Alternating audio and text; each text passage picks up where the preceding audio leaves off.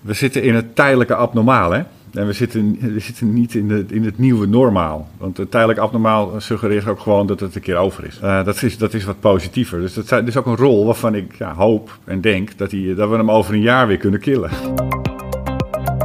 De Dataloog is de Nederlandstalige podcast over big data, data science, machine learning, kunstmatige intelligentie en de digitale transformatie. Luister naar onze wekelijkse podcasts, nieuwsupdates, specials en mini-colleges. Welkom bij Dataloog, seizoen 2, aflevering 17. Sturen in tijden van corona met behulp van data. Vandaag aan de andere kant heb ik Walter zitten. Goedemiddag, Walter. Hey Jurjen. Ja, een super actueel onderwerp natuurlijk ook, hè? Uh, het sturen in tijden van corona. En aflevering 17 alweer van uh, dit seizoen. Hoe lang duurt het seizoen eigenlijk, Walter? Uh, ja, dat is, dat, dat, is hele mooie. Dat ligt eraan. De voetbalcompetitie was dit jaar wat korter. Ja, ons seizoen is wel lang hoor. Ik denk dat we dit jaar wel weer over de 100 gaan. Ja, wat ik zo leuk vind is dat we ook dit jaar weer een aantal uh, opnames uh, mogen gaan doen met uh, Hot Item Future Facts. Vorig jaar hebben we er al een aantal gemaakt en het is ja, geweldig om te zien dat ook dit jaar Hot Item Future Facts weer aanhaakte bij de dataloog. Dus ook de komende periode kunnen jullie als luisteraar meer interessante uitzendingen verwachten van ons samen met deze mooie partij. Ja, want uh, aan, de, aan de lijn, of eigenlijk virtueel uh, in, uh, in de Squadcast, hebben wij Rob Honing en Adam Knoop. Beide zijn de founders van Hot Item slash Future Facts. En ze hebben al 22 jaar ervaring met, met sturen met, met data. En als dus twee mensen ons kunnen vertellen hoe je in deze tijd nou moet gaan sturen met, met de data, de dashboards, de KPI's die je nu hebt in, in crisistijd, ja, dan zijn, dan zijn zij het wel. En we hebben ze alles eerder in de dataloog gehad. We hebben Adam gehad uh, tijdens dataloog nummer 36 van het seizoen uh, 1 over fact-based improvement. En Rob heb ik samen met Adil in de uitzending gehad, dataloog 24, over ja, de data-driven boardroom. Maar welkom in de uitzending Rob en, en Adam. En voor diegenen die jullie nog niet kennen, stel je even voor. Wie ben je en wat, wat, wat doe je? Ja, nou dankjewel. Um, mijn naam is Rob Honing. Ik ben inderdaad een van de oprichters uh, van Hot Item, alweer uh, 22 jaar geleden. En uh, samen met zo'n 250 collega's hou ik me nog steeds elke dag bezig met het datagedreven maken van organisaties. En nou ja, dat gaat de laatste jaren een stuk soepeler dan in het begin. Um, mijn naam is Adam Knoop. Dank voor de uitnodiging ook. Um, ja, wat ik altijd zeg, uh, we zijn al uh, als altijd om 22 jaar bezig om uh, business met IT te verbinden. En wat ik eigenlijk de laatste tijd heel relevant vind, is dat de techniek steeds minder beperking geeft. er is steeds meer data, alles wordt met data vastgelegd.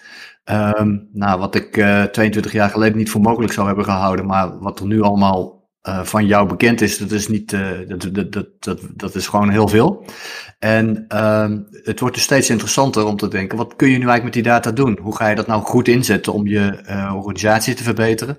Maar ook, wat vind je dat je mag met die data? Dus de ethische kant vind ik steeds meer naar boven komen, omdat de techniek geen beperking meer heeft. Um, nou ja, en het bruggetje naar corona ga jij vast al maken. Ja, nog, nog heel even terug naar, uh, naar Hot Item. Want hoe is jullie rolverdeling? Jullie zijn al 22 jaar, uh, werken jullie samen. Uh, dus nou ja, dat, dat, dat klinkt uh, bijna als een goed huwelijk. dus wat, wat is het geheim? Hoe, hoe hebben jullie de rollen verdeeld? Nou, het geheim is in ieder geval dat je, dat je elkaar bijna nooit ziet. Dat houdt dat, dat houdt het spannend. Ja, dus dat, dat valt tegen in deze coronatijd. Want je ziet hier al een keer die camera. Dus dan is het echt zo van ja. Nee, als ik, ik vind het wel mooi wat erop zegt. Ik denk dat het heel belangrijk is dat wij uh, periodiek met elkaar goed overleggen van waar sta je, wat, wat wil jij en uh, uh, waar ga je heen. En dat we vooral ook uh, elkaar in, in, ja, in, in, de, uh, in, in, de kracht zetten. Dus we la laten iedereen die dingen doen waar hij goed in is. En uh, heel veel respect. Dat is denk ik, maar is ook een kernwaarde van Hot Item. ja, ik denk dat dat ook echt, ja, dat dat ons zo sterk maakt.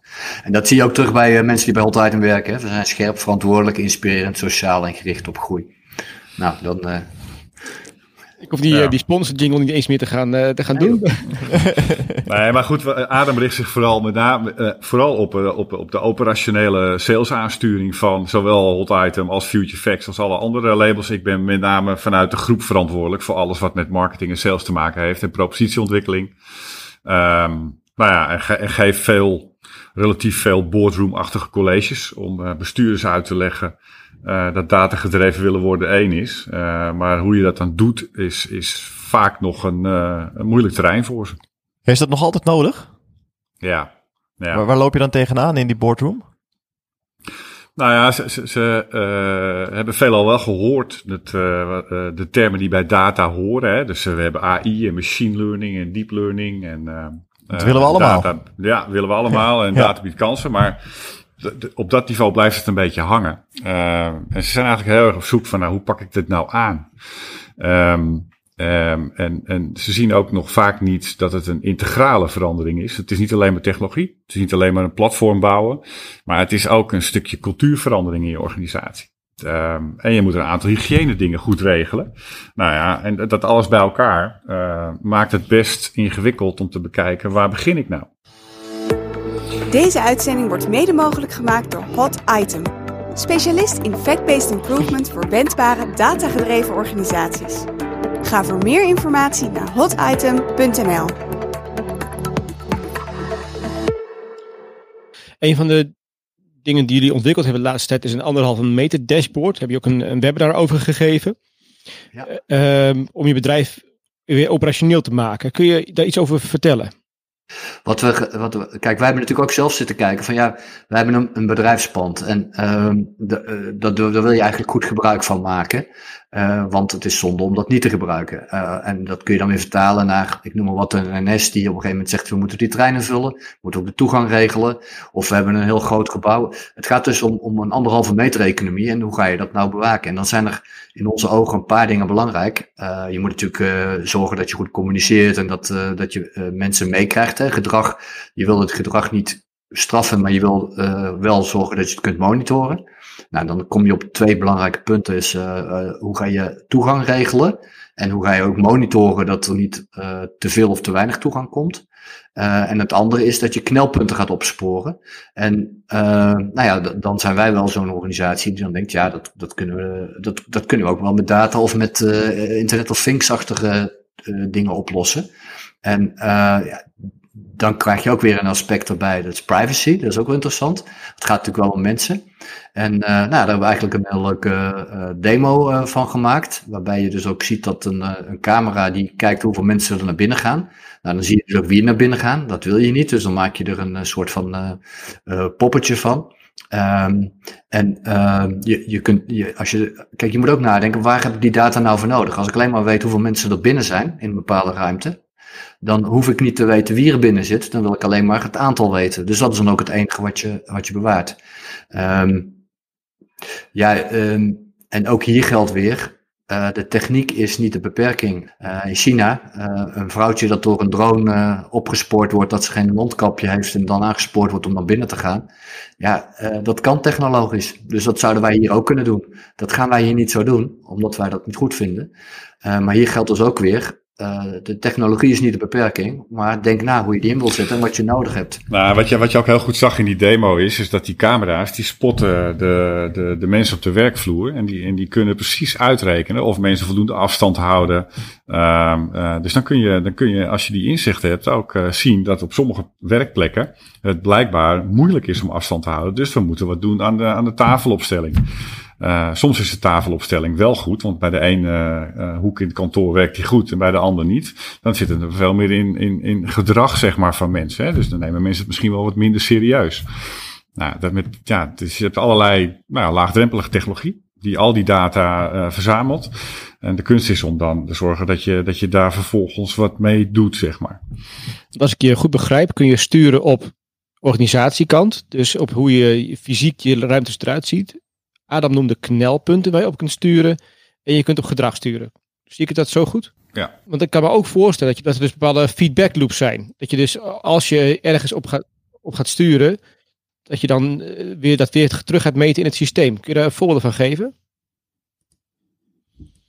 Nou, dat zat ook in, uh, in het verhaal. Uh, de, we hebben dan ook een, uh, een, een anderhalve meter dashboard gemaakt. Waarin je dus bepaalde KPI's in de gaten houdt. hoeveel knelpunten zijn er? Hoeveel mensen zijn er op een gegeven moment in het pand? En wat gebeurt er als we meer mensen toelaten? Ontstaan er dan meer knelpunten? ja. Ja, dus waar ligt, de, waar ligt de grens en zo, hè?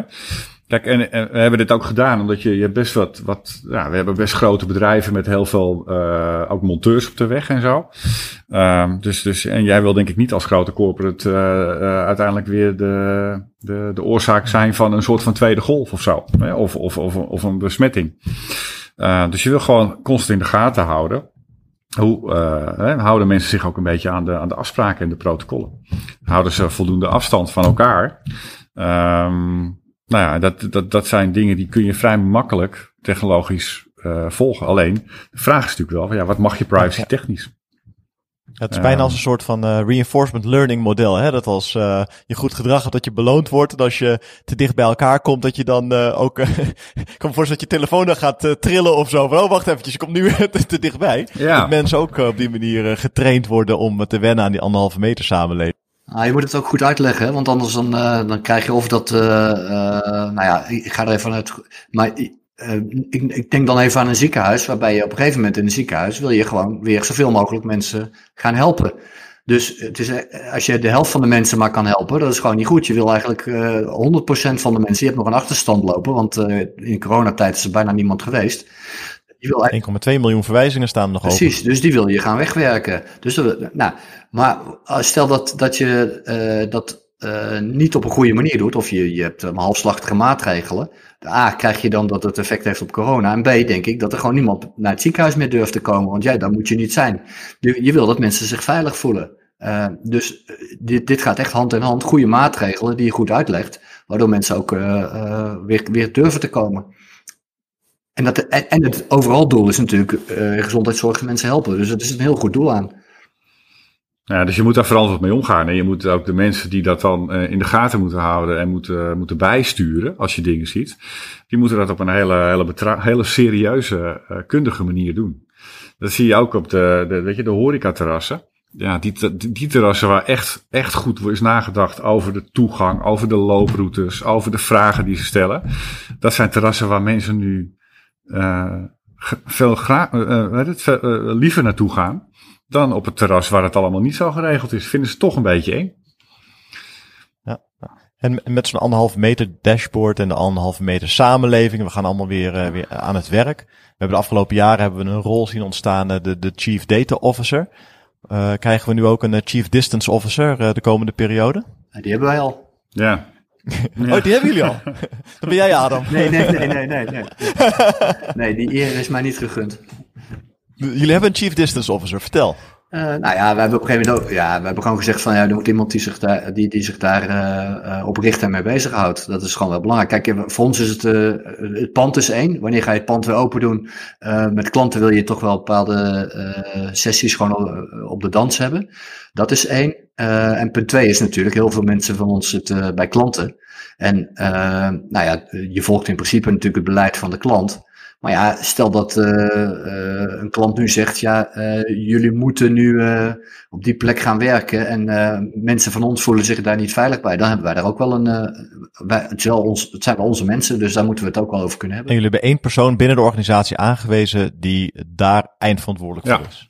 Dus de social distancing officer. En ja, goed, ik, ik zeg altijd, we zitten, we zitten in het tijdelijke abnormaal, hè. En we zitten, we zitten niet in, de, in het nieuwe normaal. Want het tijdelijk abnormaal suggereert ook gewoon dat het een keer over is. Hè, dus uh, dat, is, dat is wat positiever. Dus dat is ook een rol waarvan ik ja, hoop en denk dat, die, dat we hem over een jaar weer kunnen killen. ja, is, dat, is dat positief? Vind ik wel interessant dat je dat zegt, Rob. Want um, daarmee suggereer je dat de aanpassingen die nu gedaan worden ook tijdelijk zijn. Hè? Het, uh, het werken, samenwerken in teams, uh, het werken op afstand, veel meer vanuit huis werken. Nou, Um, ja, uh, niet, ja, ja, nee. Dus ik, kijk, ik zeg, ik zeg heel graag het tijdelijke abnormaal.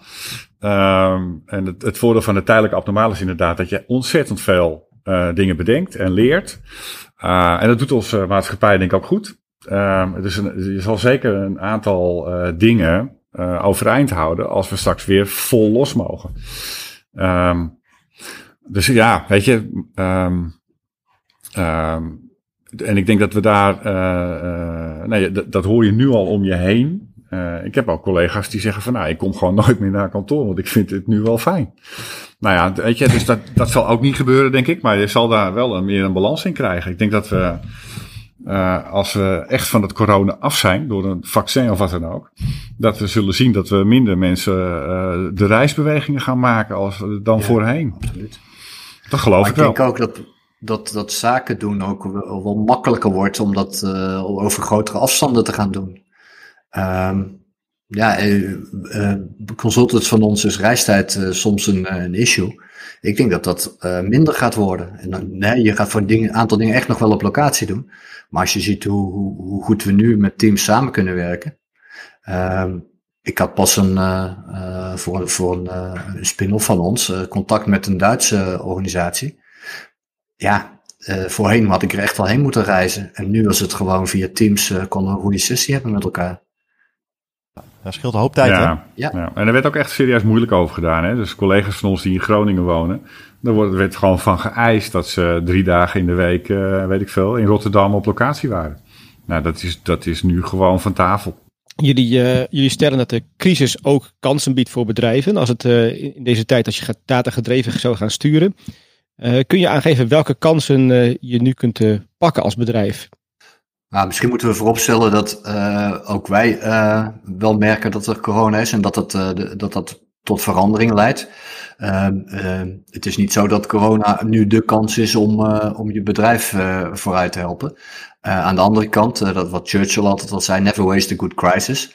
Uh, je ziet wel dat de trend in, om, om, meer digitaal te worden, die is wel versneld door corona. En dat merken wij zelfs al. Wij, wij zijn echt wel behoorlijk gedigitaliseerd. Nou, hoe wij binnen een halve dag iedereen thuis hadden zitten en via Teams allerlei dingen afspreken. Ja, dat, dat, dat scheelt al enorm met hoe het hiervoor was. En ik denk ook dat het, als corona hopelijk een keer echt voorbij is, dat, dat, ook, dat we dan ook echt anders gaan werken met elkaar. Um, dat, dat vooropgesteld. Hè. Dus het is ook wel degelijk. Uh, een, het belangrijkste is denk ik dat we met z'n allen zorgen dat we corona eronder krijgen en dat we gezond blijven.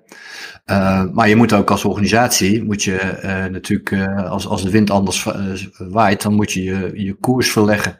En nou, ik denk dat wij daar een voorbeeld van zijn, maar dat wij ook onze klanten daarbij helpen. Um, en dan, dan moet je denk ik goed kijken naar welke mogelijkheden data biedt. Nou, dat doen we eigenlijk altijd al.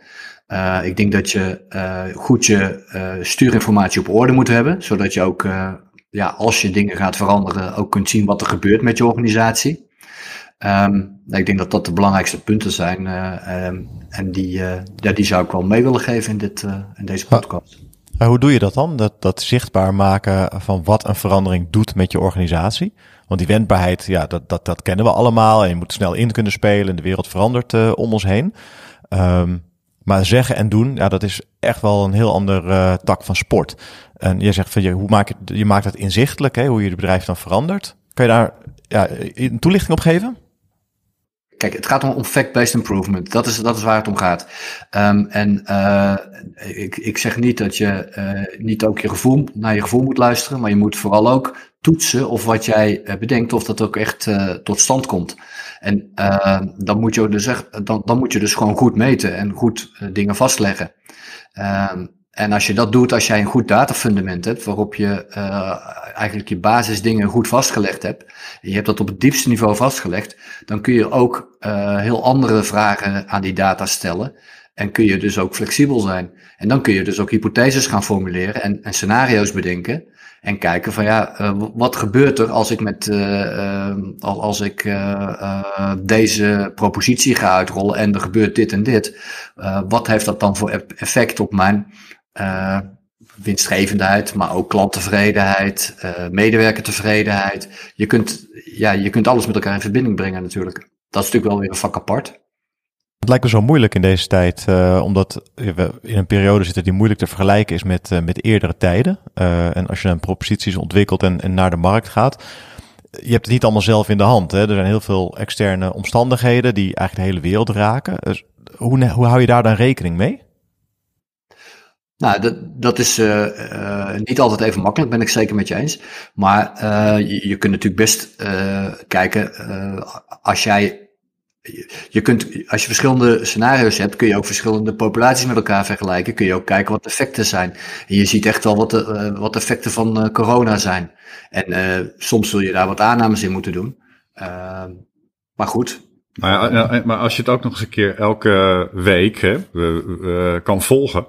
dus je, je, je ziet het gebeuren. Je analyseert die gegevens en je, je bedenkt een maatregel of je bedenkt iets nieuws ja, als je, uh, als je in staat bent om dat ook uh, snel uit te rollen en te volgen, dan kun je wekelijks bijsturen.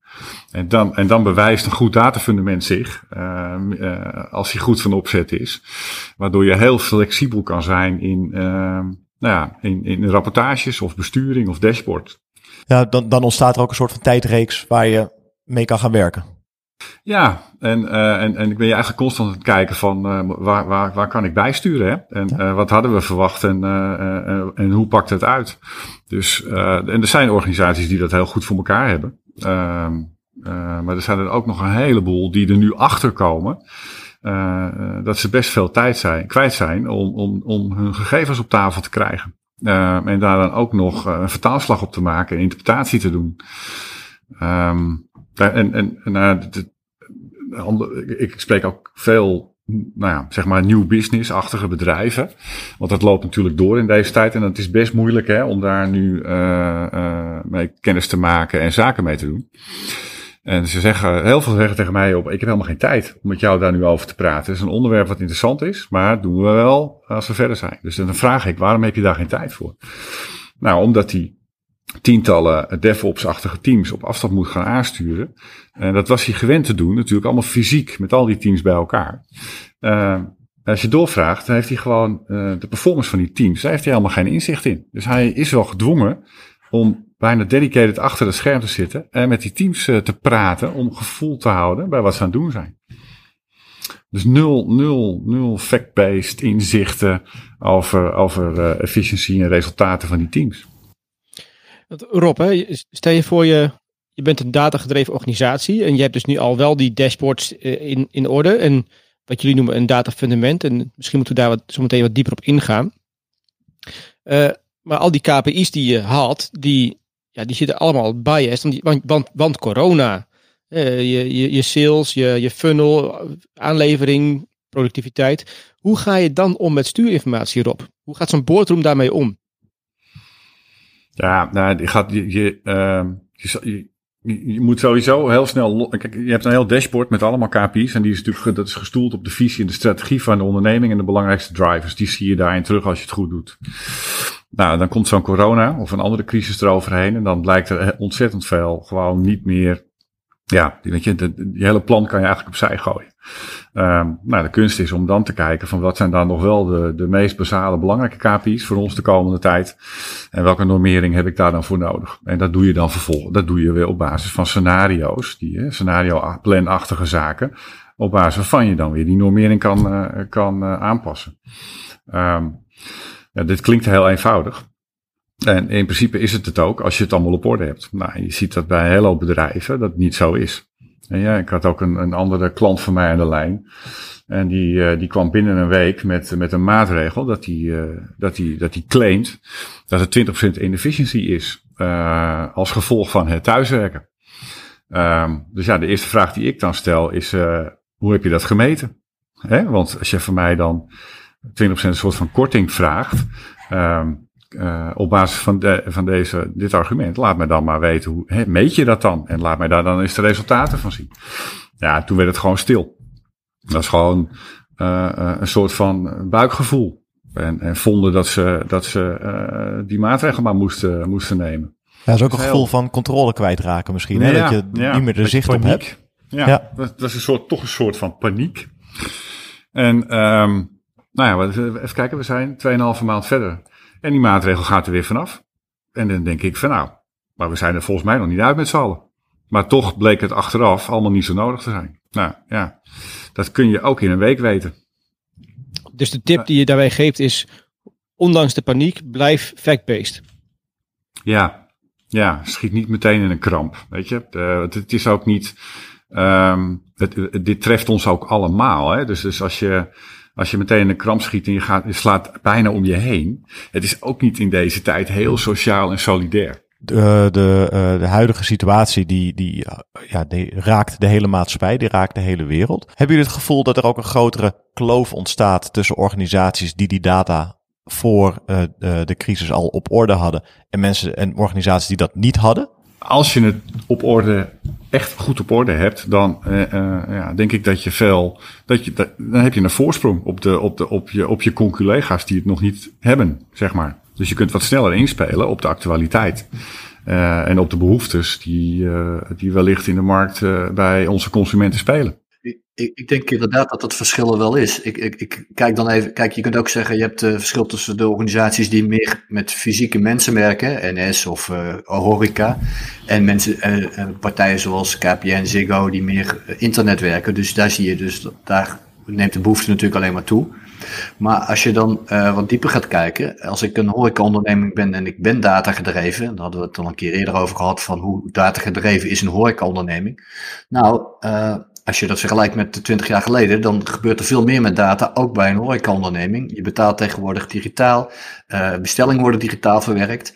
Als je dat allemaal goed op orde hebt, dan was jij als horecaonderneming nu in staat om heel snel te schakelen naar uh, thuisbezorgen. Nou, moet je kijken wat dat dan betekent voor jouw uh, omzet. Dan, dan dat, hè, los van de steunmaatregelen die we gelukkig ook hebben, uh, zou dat normaliter, uh, als je die steunmaatregelen niet hebt, het verschil zijn tussen overleven of niet.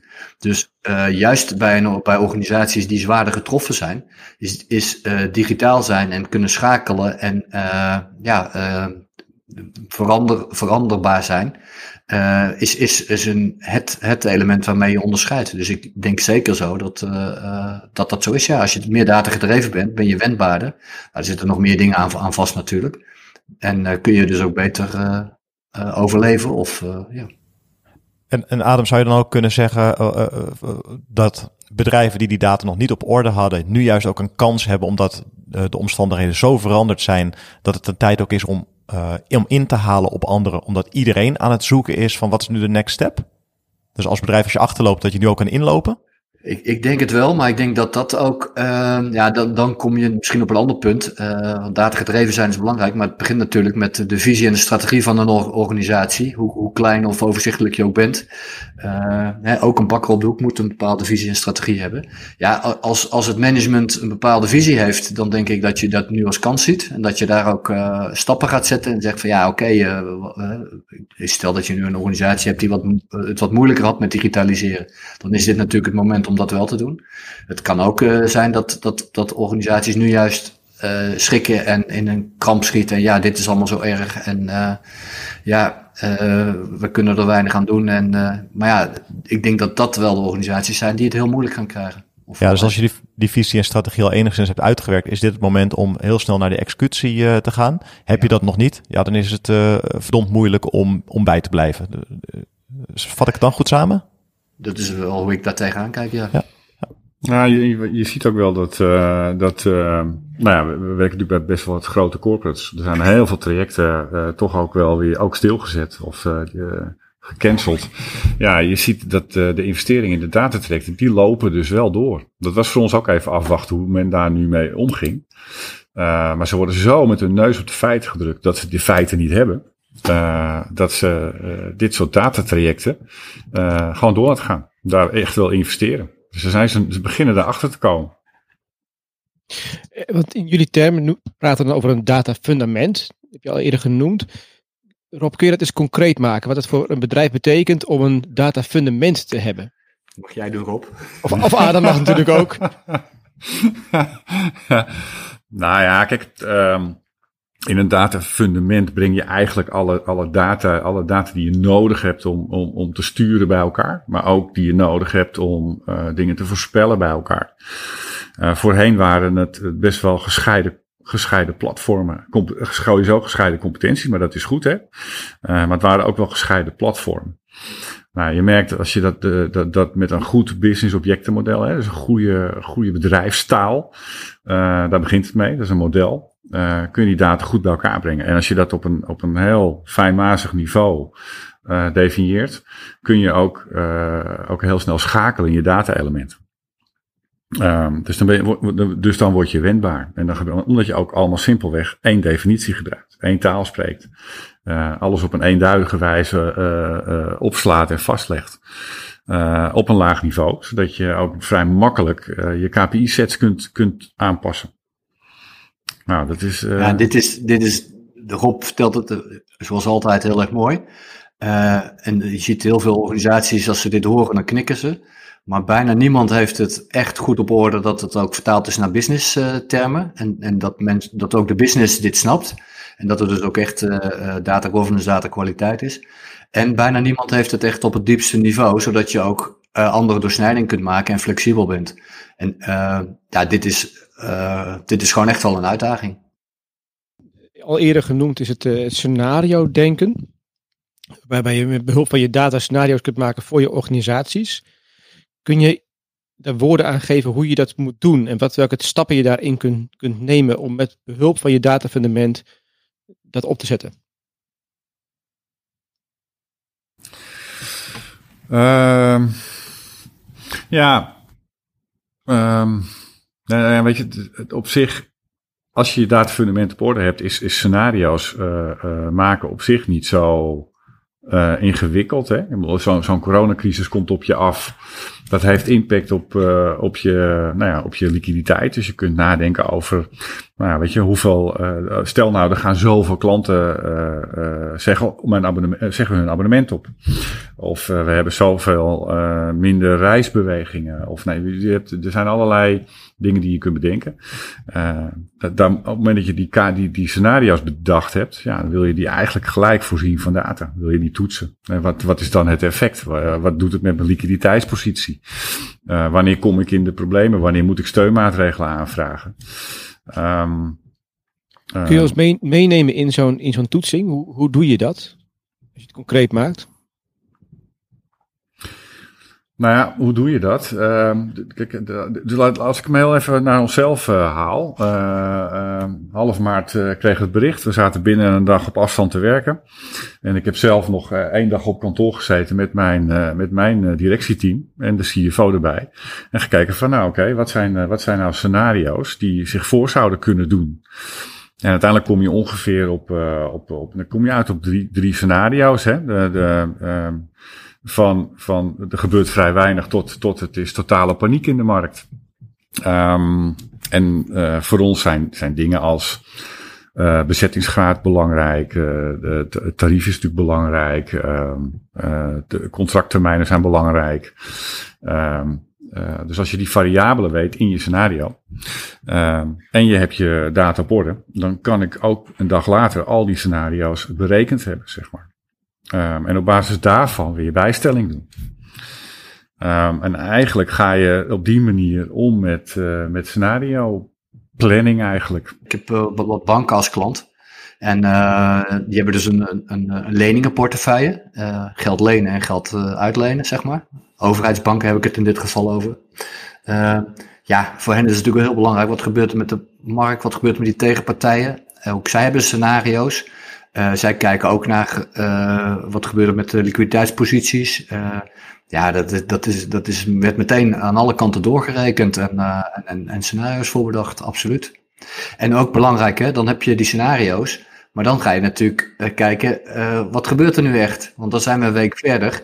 welk scenario is het nu? Ja, je wil ook kijken van waar gaan we uitkomen? Want op een gegeven moment zie je dat het, uh, het meest positieve scenario, nou dat verdwijnt misschien wel uit, beeld.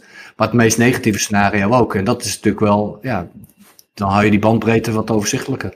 Maar je moet wel gaan toetsen of je, of je scenario's waar je heen gaat. En goed blijven nadenken ook, hè, trouwens. Want uh, ja, ik, ik kijk, uh, stel dat je nu nou heel erg scoort op, op, op liquiditeit als bank. Uh, dat kan natuurlijk wel heel goed zijn, dat is ook heel belangrijk, maar dan moet je ook uh, nadenken, wat is je risicopositie? Want als je, je, moet, je moet wel in balans blijven sturen, uh, ook, ook in, ja eigenlijk altijd, maar ook in coronatijd, omdat er altijd KPI's zijn die, die met elkaar in balans zijn.